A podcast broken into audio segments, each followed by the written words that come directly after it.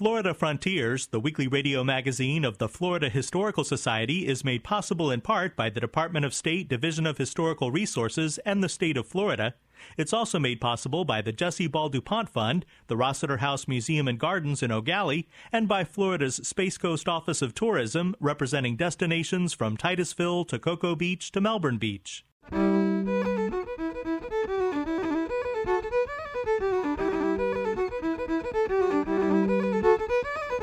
This is Florida Frontiers, the weekly radio magazine of the Florida Historical Society, on the web at myfloridahistory.org.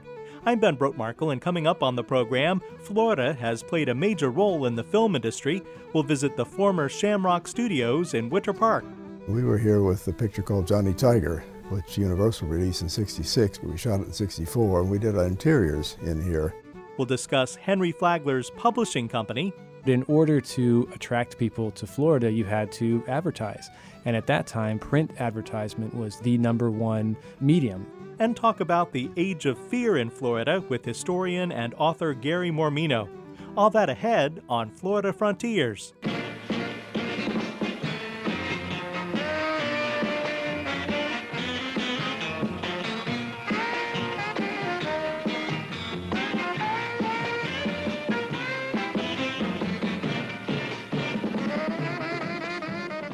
That's music from a dance scene in the 1966 film Johnny Tiger, where Chad Everett, as the title character, does pelvic thrusts, hip shakes, and jumps with abandon in a Florida bar. Johnny Tiger is a Seminole caught between tradition and modern society. The movie was shot in Central Florida, including at Shamrock Studios in Winter Park. Florida played a major role in the film industry from the very beginning, particularly in Jacksonville.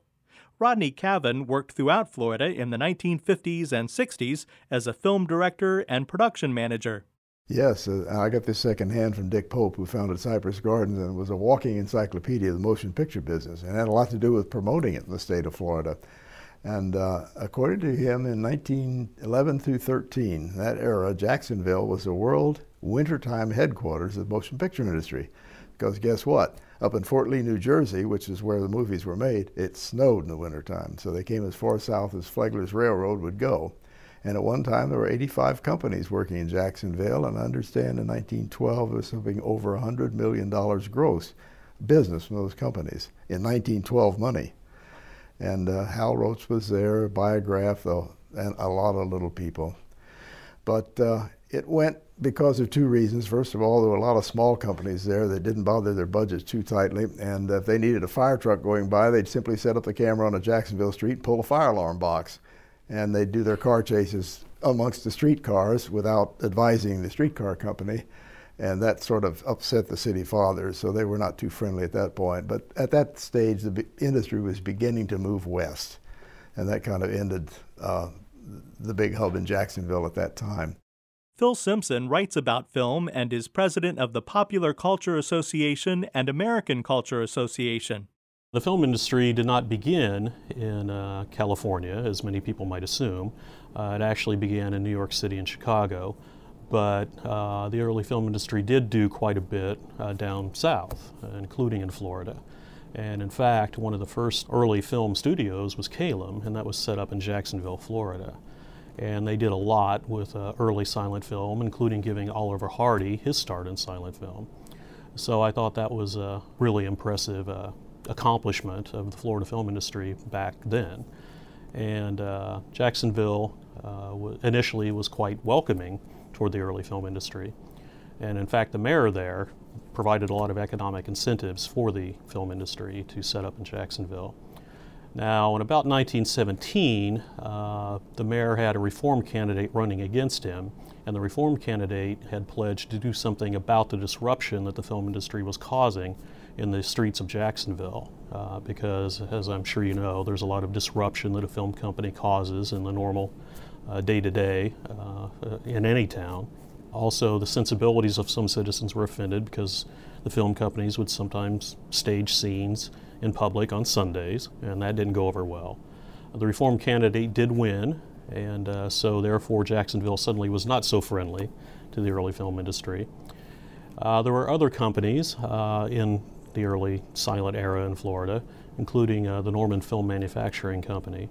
And they were significant because they used all African American actors as their cast, and this was for segregated audiences in Florida.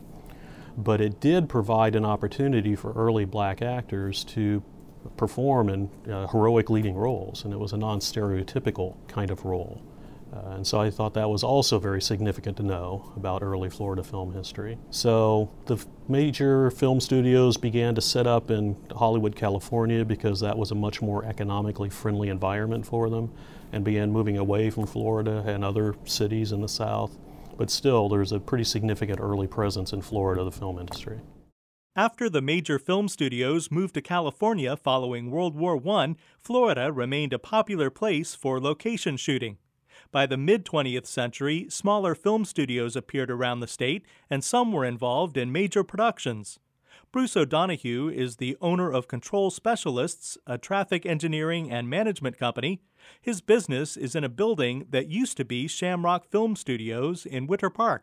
We moved into this building in 1995, and at the time, we get our bucket trucks, service our businesses, and then traffic signal systems and operations and maintenance. And so the gentleman, Gordon Causey, who came and certified vehicles, said, "You're not going to believe this, but I used to work for Davy Tree, two doors down." And well, he made it sound like 1961 or 62. He said they were shooting a project, and they needed a 60-foot bucket truck, and they got Davy Tree. They rented this truck, and I took the cameraman up, and he says, "That yard you've got back there?" He says, they dumped a truckload of white sand and planted some palm trees, and from 60 feet up with the camera, it made it look like you were looking at a Polynesian island. And he says, it was pretty spectacular. He says, that place was called Shamrock Studios. And he says, and I think they ended up making a movie and eventually moved out to Hollywood. So that was kind of fun, and he showed us all around the building. He said, this is what this was for, this is what that was for, because he was part of that film at the time. After Shamrock Studios left the building in the 1970s, it was occupied by a pest control company and Palmer Electric. Current owner Bruce O'Donohue says the building design is clearly best suited for a movie production company. The offices in the front of the building seem to be sort of executive management style offices. This is a building that I'm not sure an architect would be proud of. It looks like it just sort of keeps going like the Energizer Bunny. I mean, this is 16,000 square feet under roof, which is hard to believe. And when you see the warehouse, it was really a soundstage. And again, the bathrooms are not small bathrooms. They were large because they were showers and dressing rooms. So it's a big place. Filmmaker Rodney Cavan. We were here with the picture called Johnny Tiger, which Universal released in 66, but we shot it in 64, and we did our interiors in here. We had an exterior location in Longwood at the old hotel, and these were the hotel room interiors that for the scenes that took place there. And then we had a bedroom scene for the house that was out on our location at Wakaiva Springs, which is just a false front. So we were here about 3 days, and it was a nice studio. It worked very well. Robert Taylor, Chad Everett, and Brenda Scott were the three stars involved with the shots here. Building owner Bruce O'Donohue. What we're using as our business warehouse was originally used for soundstage and production for whatever they were filming, whether it was, my understanding, it could have been commercials, could have been second unit production for movies, TV shows, and so when you look at the ceiling, you notice that there's electrical outlets and other pieces of equipment that was probably used for what they had to do for, whether it was scaffolding or other equipment. Clearly not a normal warehouse. It was definitely used for film production. Filmmaker Rodney Cavan. Right now, of course, it's a warehouse, but as a studio, this was a wide open space until the production company moved in. Then we had the setup, which was three walls, the entrance doors and all the things like that, and all the furniture and props to make it look like a real interior scene. And the floor was a clutter. It would have light stands with the lights and grip equipment and the various things like that. Cables snaked all over the floor for the light distribution to the lights. And then, of course, the camera and the camera dolly, and they had to keep things clear so it could move around as needed for the shot. So it was a clutter in a way, but an entirely different clutter than it is today. Typical movie set. Cavan has fond memories of working on the film Johnny Tiger. It was Robert Taylor's last feature. He did two made-for-television movies for MGM before he passed away. And this he looked for as a crowning change in his career. He said, I'm 50 years old. Why am I making love to 22-year-olds in these pictures? He said, this is my change from a romantic lead to a character lead. And he really looked forward to it. In fact, he was willing to do anything to promote the movie. He was so thrilled about the change. Very nice gentleman. I enjoyed working with Robert very much.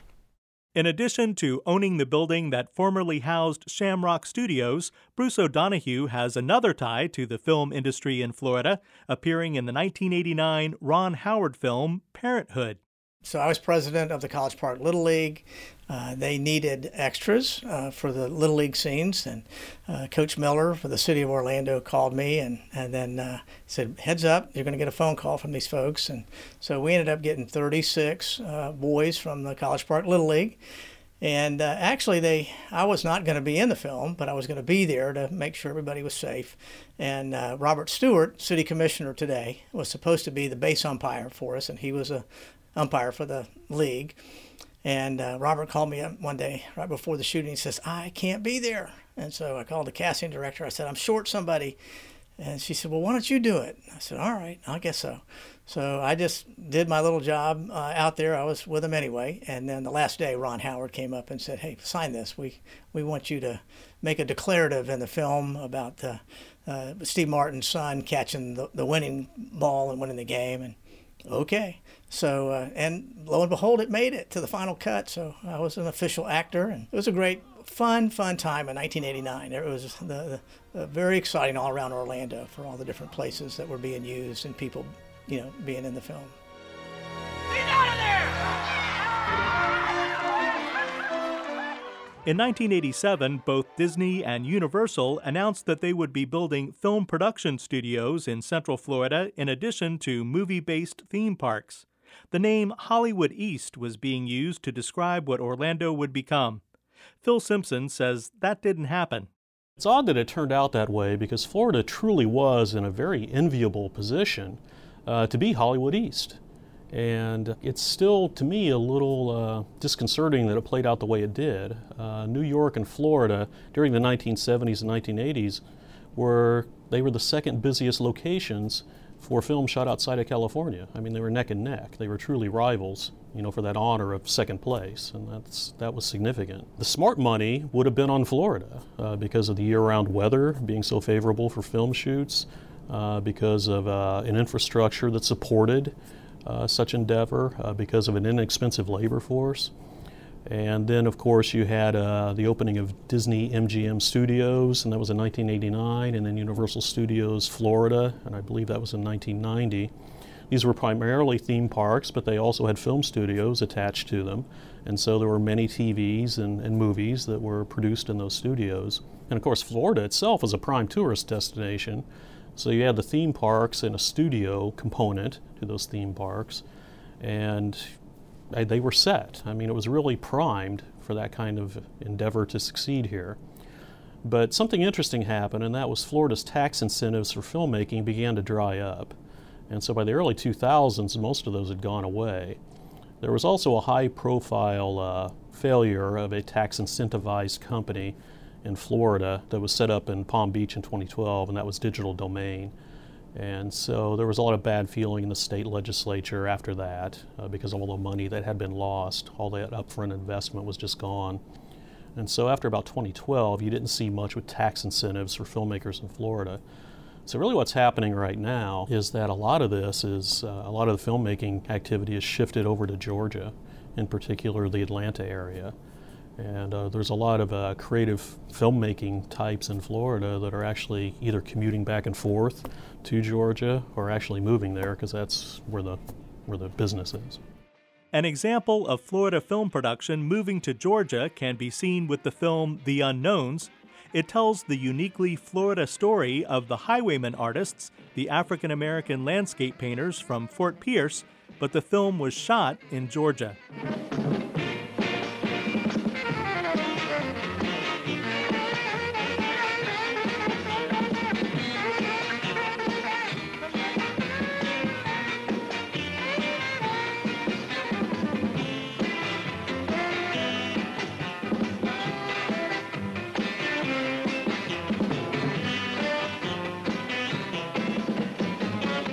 This is Florida Frontiers, the weekly radio magazine of the Florida Historical Society. I'm Ben Brotmarkle.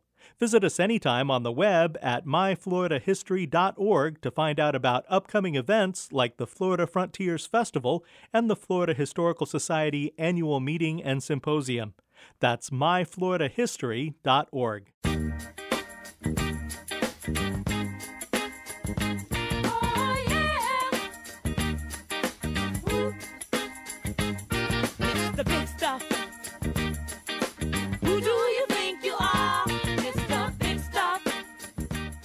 Joining us now is Ben DiBiase, Director of Educational Resources for the Florida Historical Society and archivist at the Library of Florida History in Cocoa.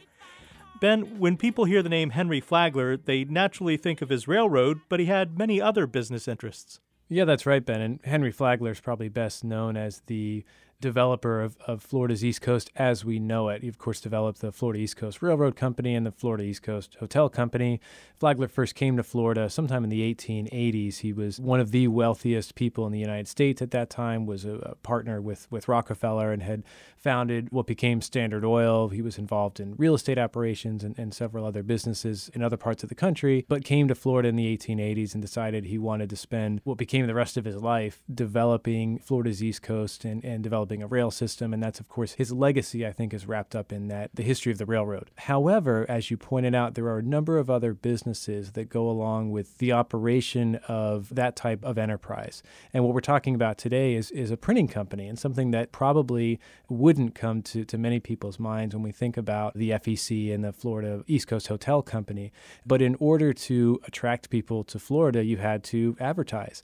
And at that time, print advertisement was the number one medium for advertising, and that included pamphlets, that was newspapers, they were brochures, material that would have been sent throughout the country, throughout the world, to attract people to Flagler's hotels, because of course you can build it, and of course the old adage, if you build it, they will come. Well, you need to build it, but also advertise it, and folks can come down to Florida, and they poured a lot of resources very early on, even in the early 1890s, especially around St. Augustine, where the main crux of the Flagler hotel system, including the Ponce de Leon and the Alcazar. Those hotels were right in downtown St. Augustine. So a lot of the operations were centered in St. Augustine. And it really starts in 1894 when Flagler's company buys the local newspaper and became the Herald in 1894. But it wasn't until 1899 that Flagler and a gentleman by the name of D.E. Thompson, as well as a few other Flagler-related affiliates, acquired the three other local newspapers and printers in and around St. Johns County, including St. Augustine. They consolidated these operations into what would become the Record Company. And the Record Company, the main goal, at least, of their business was to produce a local paper, which became the St. Augustine Record. But they also produced a lot of these pamphlets. They had a division devoted to the production of promotional literature, but also a lot of internal material related to the Florida East Coast Railway and hotel operations. Now, you have here many different, very colorful pamphlets, brochures, and other promotional materials that were printed by Flagler's The Record Company. Yeah, that's right, Ben. What we're looking at today is kind of a collection of a lot of different pamphlets that were produced by the Record Company. They were all printed in-house in St. Augustine. And again, it's important to think about that kind of operation. I mean, a printing press on its own, a commercial printing press, it's not like today. We didn't have computers and things like that. Everything was laid out by hand. The commercial machinery required to produce these types of materials, including newspapers, but also different various sized promotional literature. It required a lot of manpower. At one point, the company employed around 100 people, which for a small town like St. Augustine was, you know, one of the largest employers in the entire city, worked for the Record Company in various roles. But what we're looking at today are some of the early promotional pamphlets. This one right here dates from about 1915, 1916.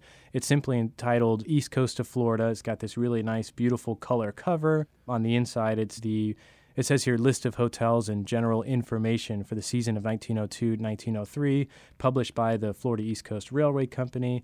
And, of course, it lists when the trains are running, has these wonderful reproductions of the line drawings of the hotels, photographs of different hotels, how to get to certain areas and towns throughout Florida. And, of course, it was all done on the FEC Railway, but it was a guide for anybody coming to Florida.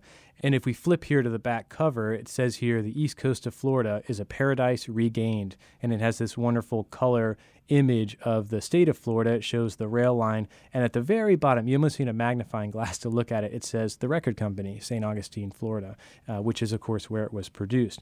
What we're looking at here is another color production for the season of 1901 to 1902. We also have this great pamphlet. It was a guide to the Alcazar Hotel Baths, which was very popular, especially in the 1890s, beginning of the 20th century. People came to Florida really for the health reasons. So they had these wonderful indoor swimming pools and baths and these little electric shock treatment therapy centers. And we have wonderful photographs printed inside of these pamphlets. And again, this was done at the record company. But as I mentioned before, it wasn't only material designed for tourists. We also have material that was designed for employees of the FEC Railroad and Hotel Company. Here we're looking at a publication from the Pension Department outline. This is dated January 1st, 1925, and it outlines some of the rules and regulations regarding pensions for employees of the company. So there was a various different types, again, different sizes. These are all different sizes. You can think about the operation of this kind of press was fairly complex. Now, Flagler's East Coast Railway still exists. Is the record company still in business? Well, the Flagler Corporation sold their interest in the record company in 1942. So from about 1894 until 1942, the Flagler Company was in control of operations. Now, the St. Augustine Record does still exist today. It's still the primary newspaper for St. Augustine and much of St. Johns County. It's now owned by other interests, and the record company is essentially gone now. Okay, well, thanks, Ben. Sure, thank you. Ben DiBiase is Director of Educational Resources for the Florida Historical Society and archivist at the Library of Florida History in Cocoa. Just who do you think you are, Mr. Big Stuff? You're never gonna get my love, Mr. Big Stuff. You're never gonna break my heart, Mr. Big Stuff. You're never gonna make me cry, Mr. Big Stuff. Tell me, just who do you? This is Florida Frontiers. Historian Gary Mormino has been optimistic in his depiction of Florida's past.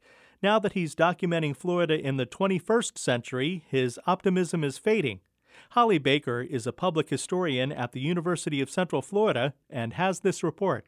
Historian Dr. Gary Mormino is the author of the 2005 book, Land of Sunshine, State of Dreams, A Social History of Modern Florida.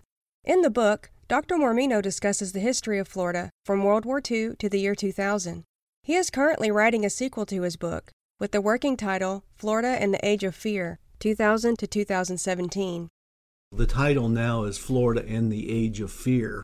This is a book looking at Florida from the beginning of the new century and new millennium, all the giddiness of Y2K, through 9/11, through the greatest recession since the Great Depression, and ending with an eerie bookend with the Orlando Pulse, the election of Donald Trump, and Hurricane Irma. It's, I think, how I've observed Florida. I think I wrote Land of Sunshine, still pretty optimistic about the Sunshine State. There was a lot of giddiness and optimism in the book. The very title, Land of Sunshine, State of Dreams, the idea that there's something special about a place that has 1,000 miles of seashore and sand dunes and palm trees and a subtropical climate. But more implicit in it was the idea of second chances, a better life in Florida. As Dr. Mormino explains, the presidential election of 2000 was one of the most memorable and controversial elections in the history of the United States. The election put Florida in the spotlight when it became clear that Floridians would decide the presidential election. The new century, the new millennium, opens with Y2K, and then almost immediately you have the election. The 2000 election is one of the most exciting elections in American history. And Florida is not a mere participant. Florida is kind of the battleground state. Governor Jeb Bush was the brother of the Republican candidate, George W. Bush. Al Gore is running as a Democrat. Still today, I mean, prognosticators are talking about what if. What if there had not been the crazy butterfly design ballot in Palm Beach that awarded so many votes to Pat Buchanan, who had not even campaigned in Palm Beach? What if Katherine Harris had not been Secretary of State? I mean, you go on and on. And then, of course, it's the most dramatic election night. If you think prior to the 2000 election, election nights were pretty boring in America. It really not been since 1960 that there had been a cliffhanger, and you had this wonderful seesaw. The stations originally said that Gore had won Florida, and then they corrected themselves, and then Bush won Florida in probably the most dramatic election of our lifetime. Less than a year after the 2000 election, America was forever changed by the events of September 11, 2001. On 9/11, nearly 3,000 people were killed when hijackers who trained to fly in Florida carried out the worst attack on American soil since Pearl Harbor. Dr. Mormino. 9/11 is a seminal event in American history.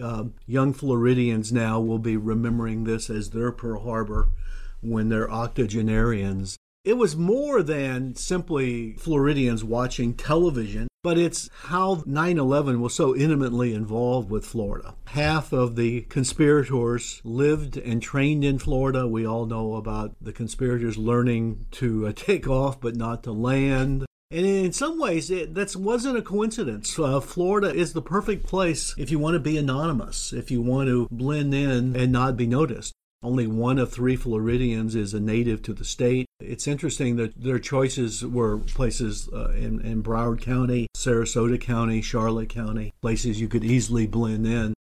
The tragic events of 9/11 have had lasting economic, cultural, and political effects on American society. Dr. Mormino. Implicit in the title, The Age of Fear, is a new age of fear in Florida. You can look at gun ownership in Florida, absolutely spiked after 9/11. Anyone who's flown on a plane pre and post 9/11 knows how different it is now, to say the least. Our vocabulary, words we didn't use pre 9/11, no-fly list, color-coded terror alerts, shoe bombers, WMD. We really created a new vocabulary surrounding 9/11. Dr. Mormino's upcoming book, Florida and the Age of Fear, 2000 to 2017, also discusses the hurricane season of 2004, the Great Recession of the late 2000s, and more recent events. The book ends with Orlando Pulse, and then followed by the shock of the Trump election, which most people did not see coming. So this was a roller coaster experience these last 17 years. Exciting, kind of melodramatic, draining, tedious, and yet exciting at the same time. For Florida Frontiers, I am Holly Baker, radio and podcast producer with the Public History Program at the University of Central Florida. You've been listening to Florida Frontiers, the weekly radio magazine of the Florida Historical Society. Please join us right here again next week. Until then, join the conversation on Facebook and find us anytime online at myfloridahistory.org. Production assistance for Florida Frontiers comes from Bendy Biasi, Robert Casanello, and Holly Baker.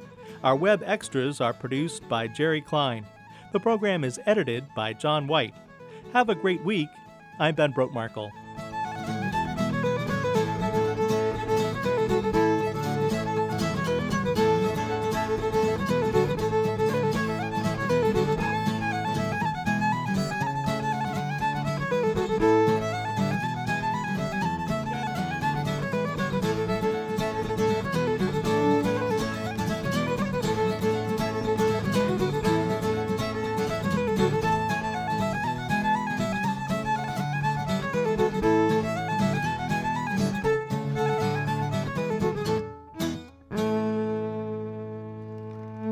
Florida Frontiers, the weekly radio magazine of the Florida Historical Society, is made possible in part by the Department of State Division of Historical Resources and the State of Florida. It's also made possible by the Jesse Ball DuPont Fund, the Rossiter House Museum and Gardens in O'Galley, and by Florida's Space Coast Office of Tourism, representing destinations from Titusville to Cocoa Beach to Melbourne Beach.